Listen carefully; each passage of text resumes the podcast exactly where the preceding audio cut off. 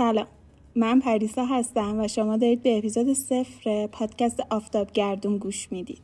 اول از همه بگم حالا چرا آفتاب گردون؟ چون من احساس می‌کنم این گل سرشار از انرژی و رشد و پویاییه و من شخصا حس خوبی ازش می‌گیرم.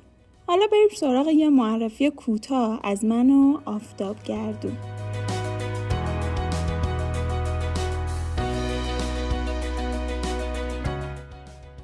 امروزه توی این دنیای بزرگ شاید هزاران نفر راجع به موفقیت و مدیریت زمان هزاران کتاب نوشتند. و شاید این مسئله یه ذره تکراری شده باشه.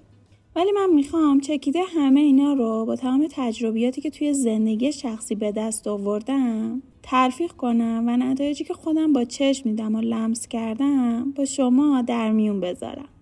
یه زمانی بود یه پوچی توی زندگیم به وجود اومد. تقریبا چند سال پیش که نمی‌دونستم اصلا از زندگی چی می‌خوام هدفم چیه و چجوری خوشحال باشم. به جایی رسیدم که با خودم گفتم من دارم با زندگیم چی کار می‌کنم.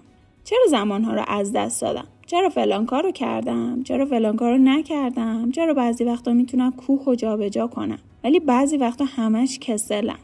تصمیم گرفتم توی زندگیم برنامه ریزی کنم. اومدم خیلی جوگیرانه. یه سری برنامه های شلوغ و هیجانی برای خودم نوشتم. یه هفته بهش عمل کردم و بعد از یه هفته دوباره دو سه ماه یه آدم بی برنامه شدم. بعد از کلی قل زدن تو اینجور فراز و نشیب ها بالاخره راهکارش رو پیدا کردم. اونم چگونگی مدیریت زمانه. همه می‌دونیم مدیریت زمان خوبه ولی چگونه مدیریت کردن زمان مهمه.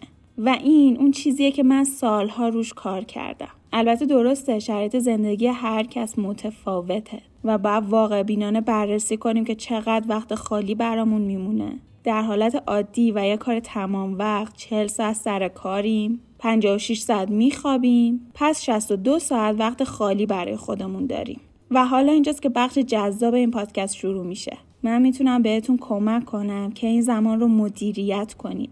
البته من تو این پادکست نمی‌خوام صرفا راجع به مدیریت زمان صحبت کنم. تو هر اپیزود راهکارهایی رو ارائه میدم که یک روز فعال و راضی کننده از خودتون داشته باشید.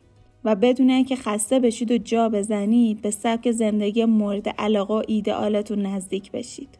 خلاصه اینکه می‌خوام حال زندگیمون خوب باشه. ممنونم از اینکه گوش دادید و وقت گرانبهاتون رو برای من گذاشتید. اینجا همون جاییه که زمانها رو می‌سازیم در کنار هم.